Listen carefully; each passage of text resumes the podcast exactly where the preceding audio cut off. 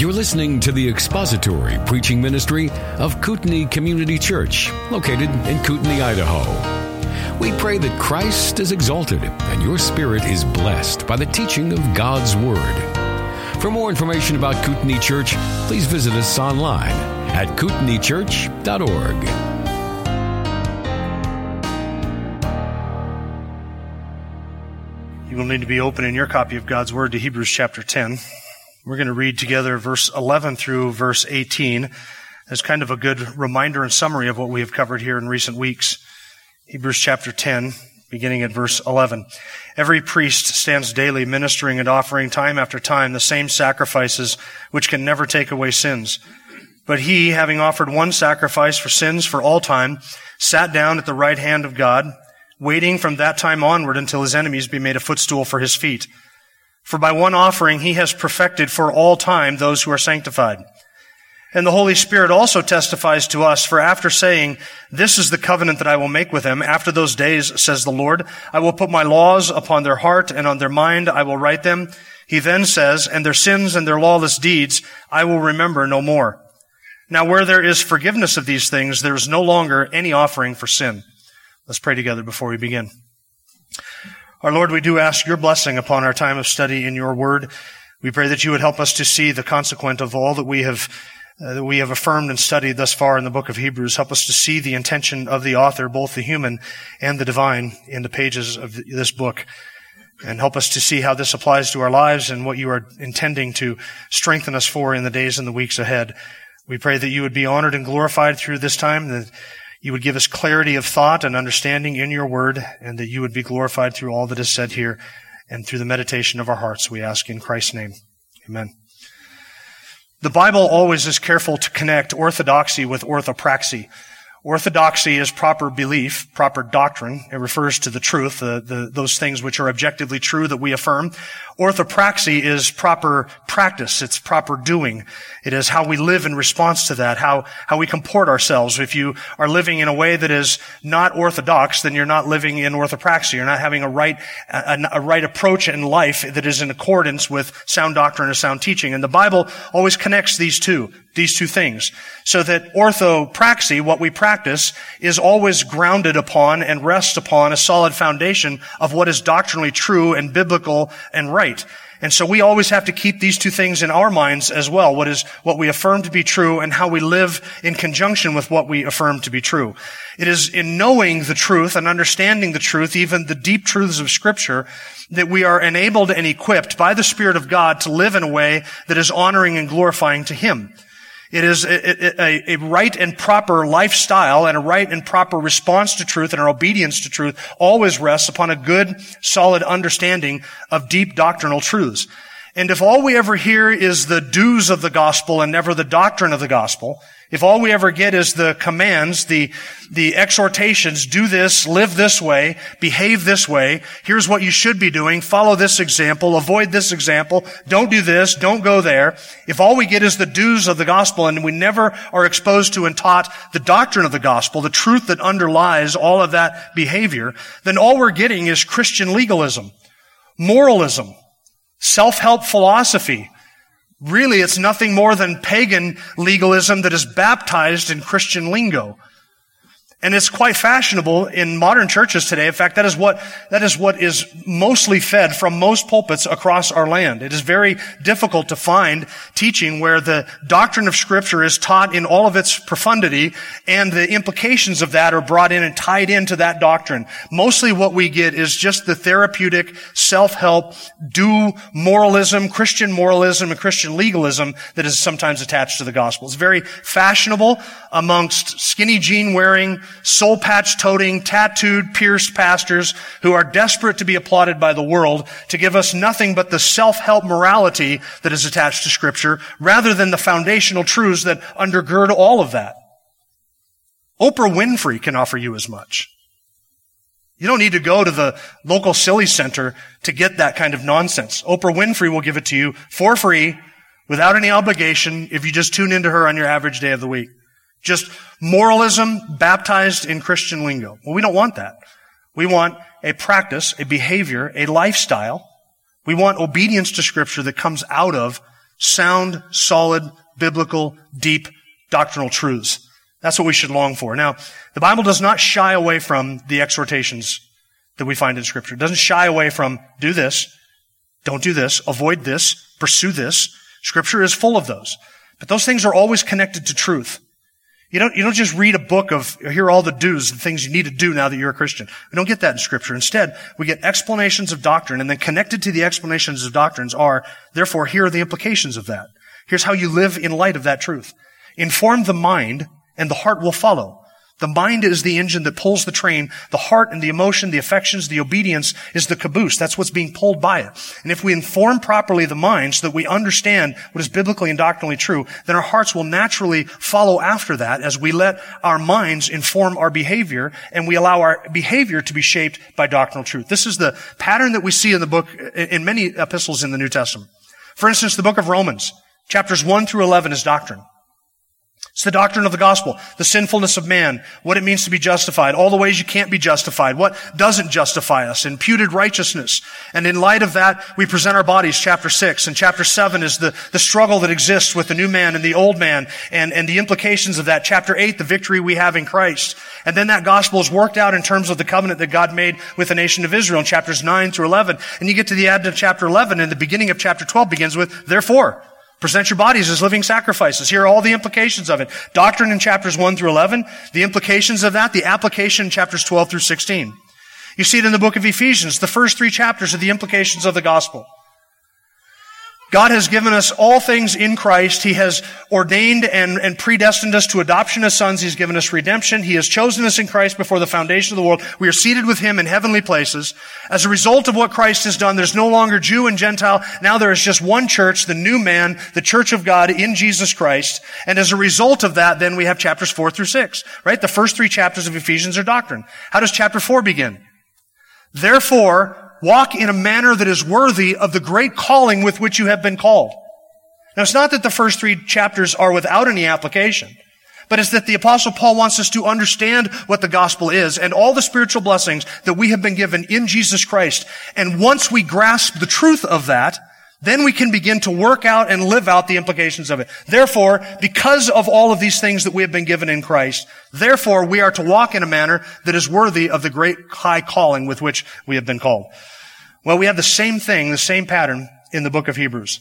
The first 10 chapters of the book of Hebrews, the first 10 and, 10 and a half chapters actually, are heavily theological. It's the heavily theological section of the book. Now that's not to say that in the first 10 chapters that there are no applications. There are. There are lots of exhortations, right? And lots of warnings. Remember the warning chapter in chapter, or the warning passage in chapter 2? How will you escape if you neglect so great a salvation? Remember the warning chapter in chapter 4?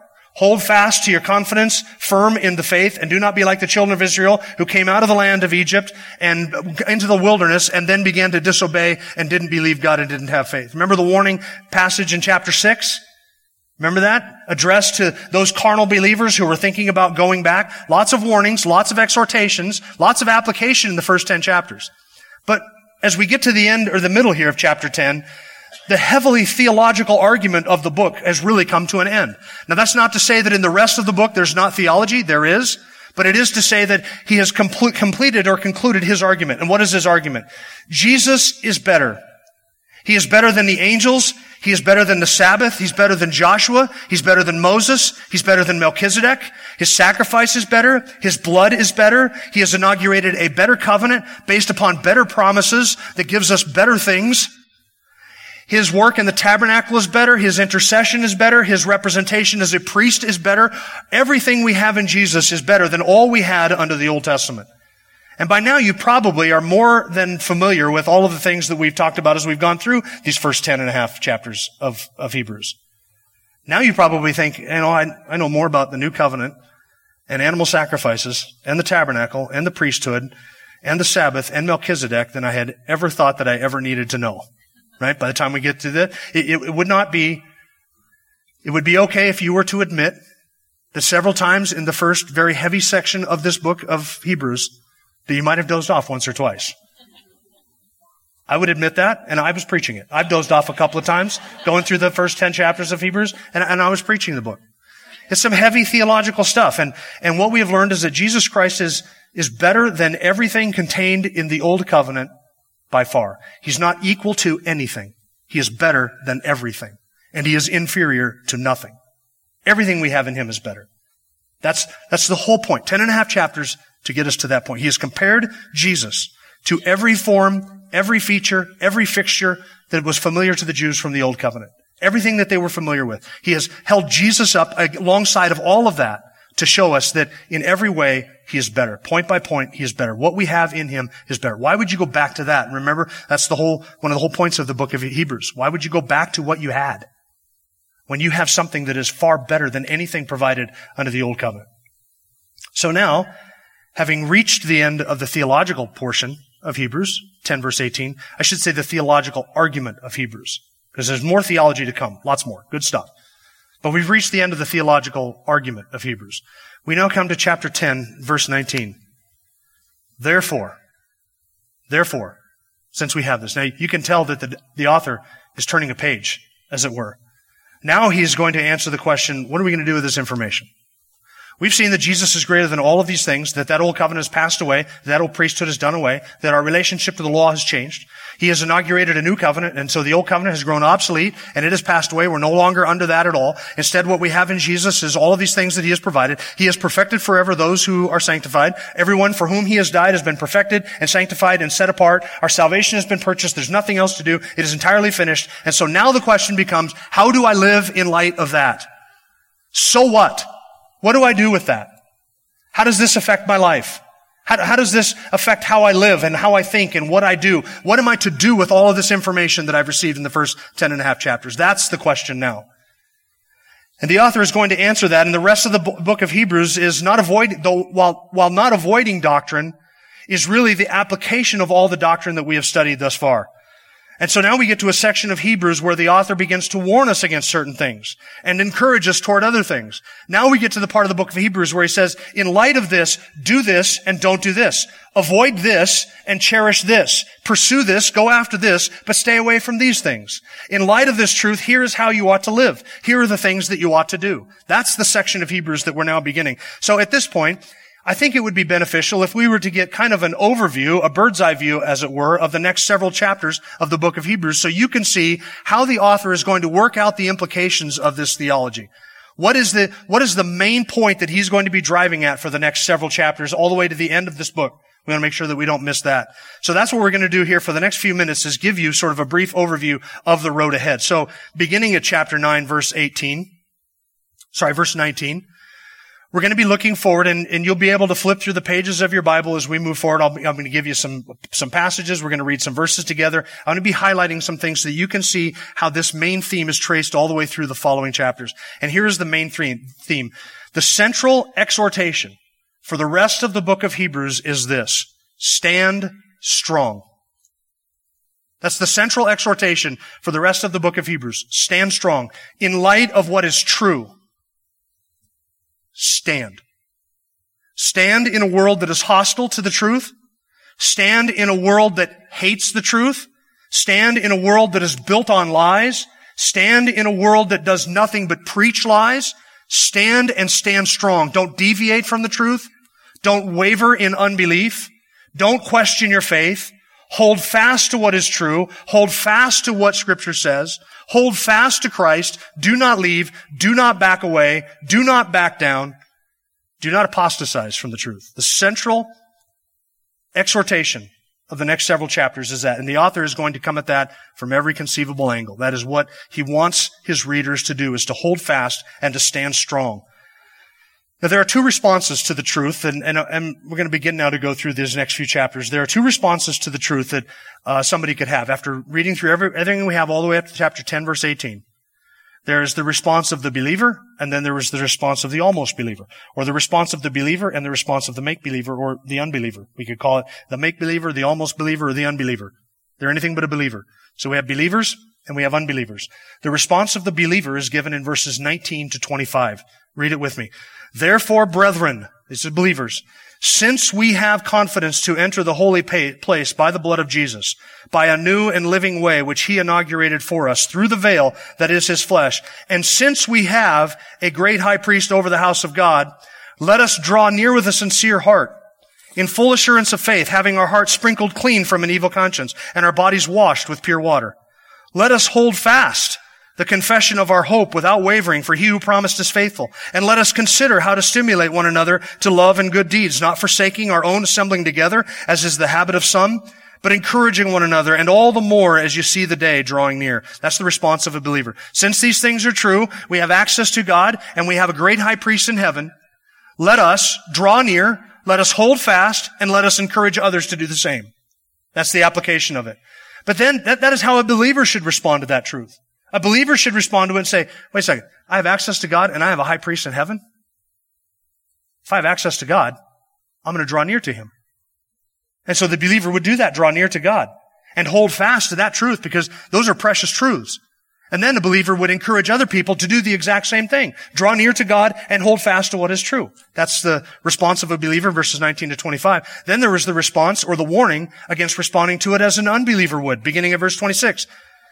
For if we go on sinning willfully after receiving the knowledge of the truth, there no longer remains a sacrifice for sins, but a terrifying expectation of judgment and the fury of a fire which will consume the adversaries. He is warning there against somebody who would listen to everything in the first ten and a half chapters of Hebrews and say, nah, not for me.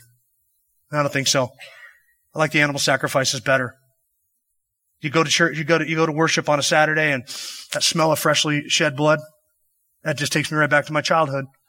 The incense, the bells, the priests, all the prayers, that smoke, that, that smell of burning flesh. Man, that's just, that's, that's the smell of worship. And, and I come to church with you Christians on a Sunday morning and what do I get? No smells, no bells, no incense, no candles, no freshly shed blood.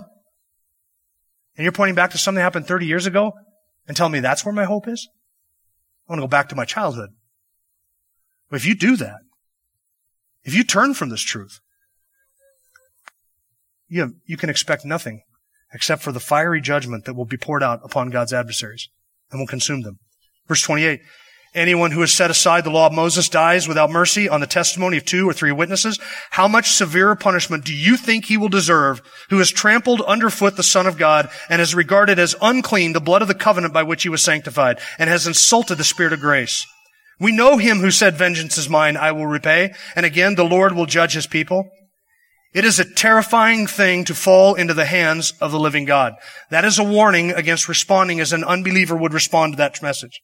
It's a warning against falling away or not drawing near, holding fast, and encouraging others to do the same. So there, right after this theological section that ends with verse 18, we have these two responses. The response of a believer, draw near, hold fast, and encourage others to do the same. The response of an unbeliever, turn away from that and face the fiery judgment that will consume God's adversaries, and he will have vengeance upon those who are not his. You turn away from this truth rather than embracing this truth, and you will experience nothing but God's judgment, and deservedly so. Then for the remainder of chapter 10, he expresses to them his confidence that those who are actually believers here have not responded the way an unbeliever would. They're not those who are falling away to judgment. He says in verse 32, remember the former days when after being enlightened, you endured a great conflict of sufferings, partly by being made a public spectacle through the reproaches and tribulations, and partly by becoming sharers with those who were so treated. For you showed sympathy to the prisoners and accepted joyfully the seizure of your property, knowing that you have for yourselves a better possession and a lasting one. Therefore, do not throw away your confidence, which has a great reward. For you have need of endurance, so that when you have done the will of God, you may receive what was promised. For yet in a little while, he who is coming will come and will not delay, but my righteous one shall live by faith. And if he shrinks back, my soul has no pleasure in him. But we are not of those who shrink back to destruction, but of those who have faith to the preserving of the soul. Now, all the way through chapter, the remainder of chapter 10 there, there have been three of these expressions of your need for endurance and to hold fast. Remember I told you the central exhortation of the last part of the book of Hebrews is the exhortation to stand strong and hold fast. Look at chapter 10, verse 23. Let us hold fast the confession of our hope without wavering, for he who promised is faithful. Look at verse 35. Therefore, do not throw away your confidence, which has great reward. You have need of endurance, so that when you have done the will of God, you may receive what was promised. Verse 39. But we are not of those who shrink back to destruction, but of those who have faith to the preserving of the soul. What is he saying? Hold fast. Stay strong. Don't throw away your confidence. Hold on to your confidence that you have. You have access to God and you have a high priest in heaven. Therefore, hold on to that. Draw near, hold fast, and encourage others to do the same. That's the response of a believer. That's what he's getting at. Now, you might say, are there examples of perseverance like that throughout history? Are there examples of people who saw the truth, understood the truth, and held fast to that truth, even in the face of hostility and opposition? Are there such examples? Yeah, as a matter of fact, there are. That's what Hebrews chapter 11 is all about. One example after another in the great faith chapter of people who held fast in a world that was hostile to the truth. And so we have in chapter 11 that statement in verse 1. Now faith is the assurance of things hoped for, the conviction of things not seen. By it, men of old gained approval. Now he's going to give us a list of examples. And so we have Cain. Uh, he obtained a testimony and he sac- made a sacrifice to God through faith. By faith, verse 5, Enoch was taken up. You see in verse uh, 6, verse 7, that Noah is held out as another example. And then in verse 8, Abraham, he was called and he obeyed. By faith, he lived in an alien land. And after him, Sarah was given a promise and she considered God faithful and she believed God. She ex- exercised that faith. Well, verse 13 says, all of these died in faith without receiving the promises, but having seen them and having welcomed them from a distance and having confessed that they were strangers and exiles on the earth. For those who say such things, make it clear that they are seeking not a country, a country of their own. And indeed, if they had been thinking of that country of which they went out, they would have an opportunity to return. Then he gives down in verse 17, Abraham is an example, and Isaac, and Jacob, and then Joseph. Verse 22 is Joseph. After him, Moses. By faith, Moses, when he was born, was hidden three months. His parents exercised that faith. Faith, Moses himself exercised that faith when he considered the uh, the treasures of God better than the treasures of Egypt. And he left Egypt, verse 27. Then you have Joshua and the children of Israel, verse 30. By faith, the walls of Jericho fell down. By faith, Rahab, the harlot, she did not perish along with those who were disobedient after she had welcomed the spies in peace. Verse 32, he's giving all these examples of people who held fast, who held strong, who stayed strong and firm, resolute, by faith, believing that their obedience to these truths and their obedience to these things would bring them a reward. Verse 32. And what more shall I say?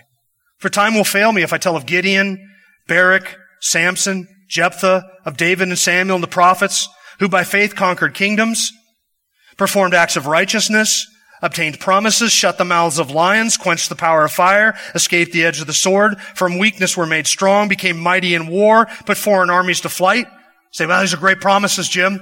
If I respond by faith, I can expect to put foreign armies to flight. I can expect walls to fall down. I can move mountains. I can silence evil men. I can shut the mouths of lions, right? Is that the lesson? Verse 35.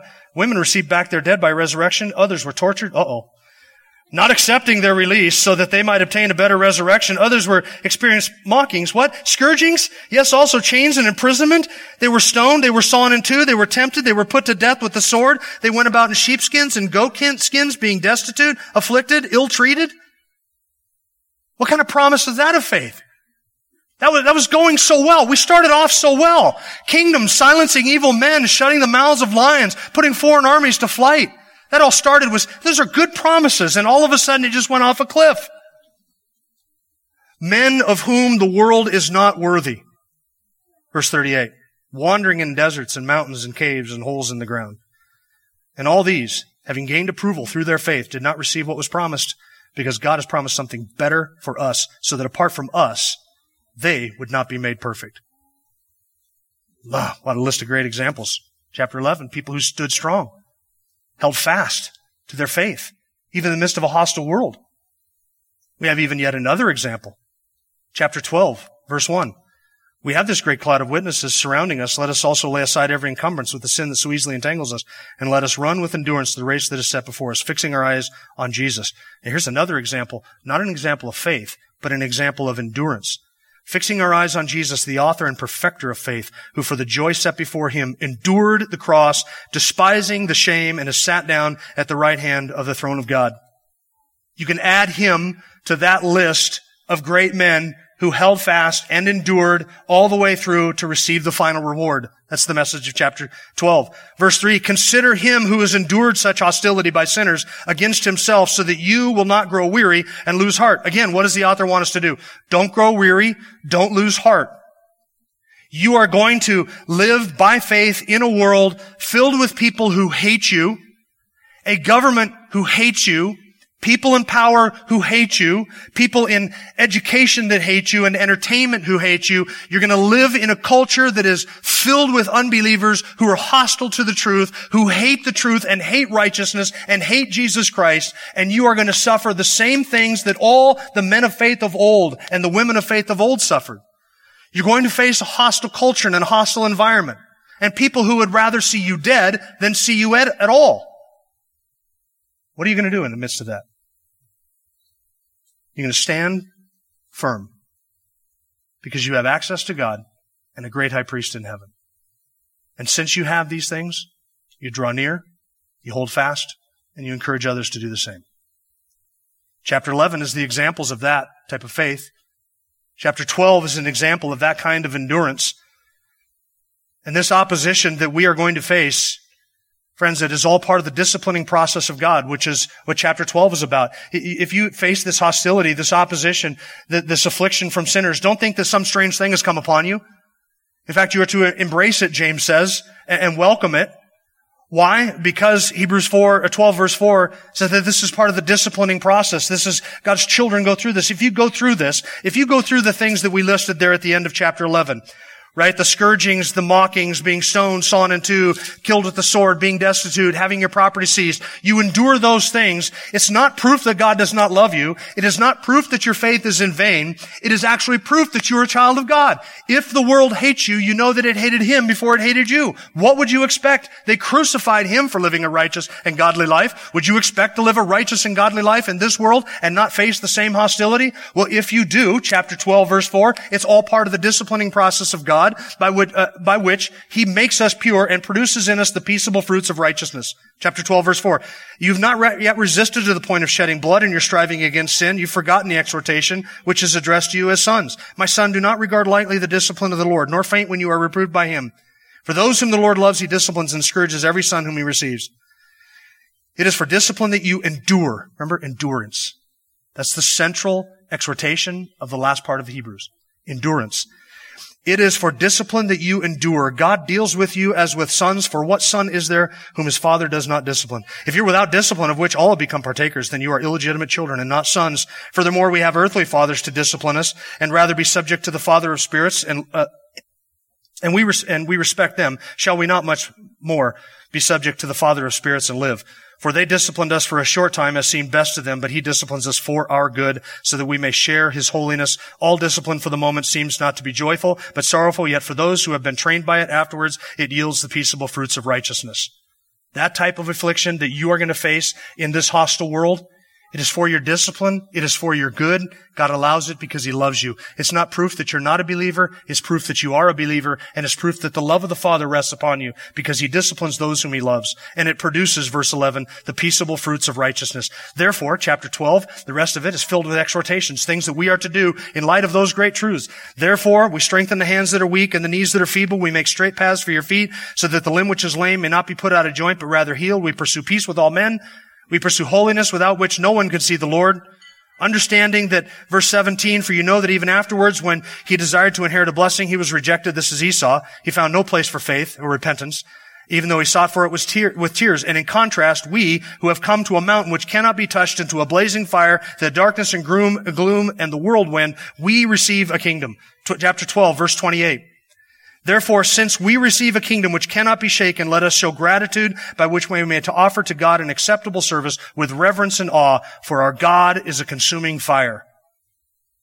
Don't let verse 29 scare you if you're a believer. You see, that's verse 29. That is a terror to those who hate believers. That is a terror to those who go after us. That is a terror to the unbeliever. One who responds to the truth is an unbeliever. Our God is a consuming fire. It is a fearful thing to fall into the hands of the living God. And because God is a consuming fire and he will deal with his adversaries, you and I can persevere in faith and hold fast and stand strong and not waver in unbelief. The central exhortation of the rest of the book of Hebrews is to hold fast and to stand strong. So then we get into chapter 13. It's filled with some closing exhortations the author talks to us about how we are to treat prisoners and how we are to honor marriage and how we are to deal with our own character, love of money and greed, selfishness, etc. And all of those closing exhortations of chapter 13, all of them revolve around this realization that the Lord Jesus Christ has promised to never leave us or forsake us. See, he waits to the end of chapter 13 to remind us of that after telling us, hold fast, hold to the truth, don't waver, endure all the way to the end, just as the saints of old, just as Jesus did. And understand at the end of all this, the Lord himself has promised that he will never leave you or forsake you. And if you know that, then you can endure, right? You can endure anything if you know that.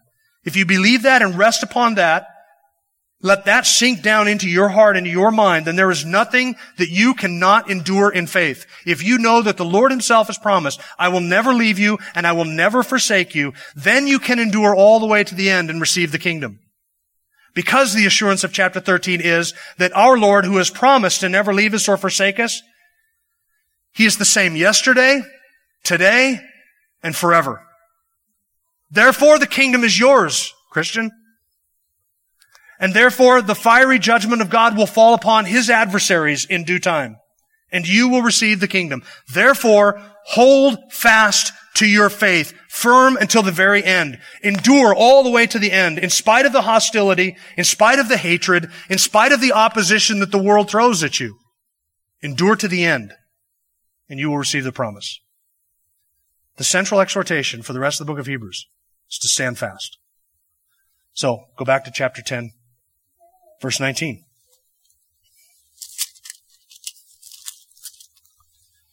The warning passage begins in verses 26 through 31.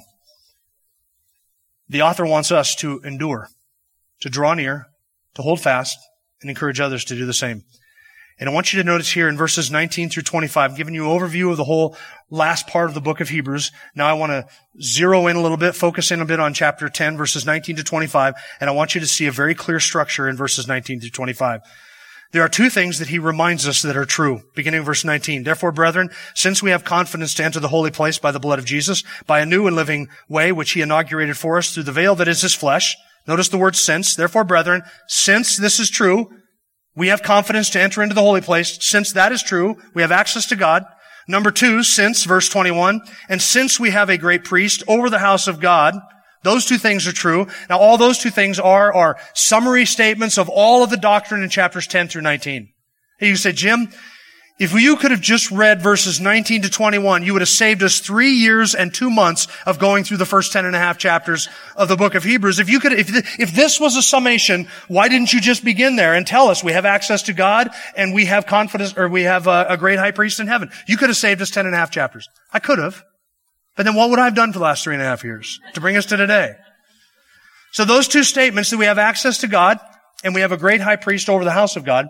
Those two things are the two things that summarize basically the main points of all that he has said about the priesthood of Jesus, the intercession of Jesus, and what Christ in his work has accomplished for us. He has granted us access to heaven itself.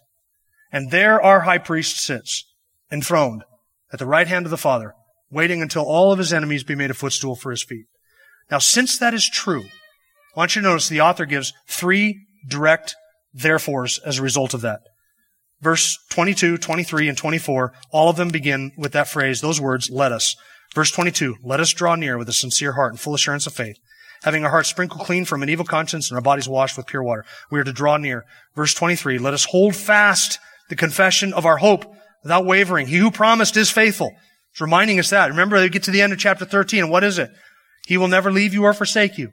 Hold fast. Why? Because he who promised is faithful. He's the same yesterday, today, and forever. What he begins in verse 24, he's going to come back to at the end of chapter 13 when he reminds us that our Christ is faithful. The one who has promised will himself fulfill his every promise to us.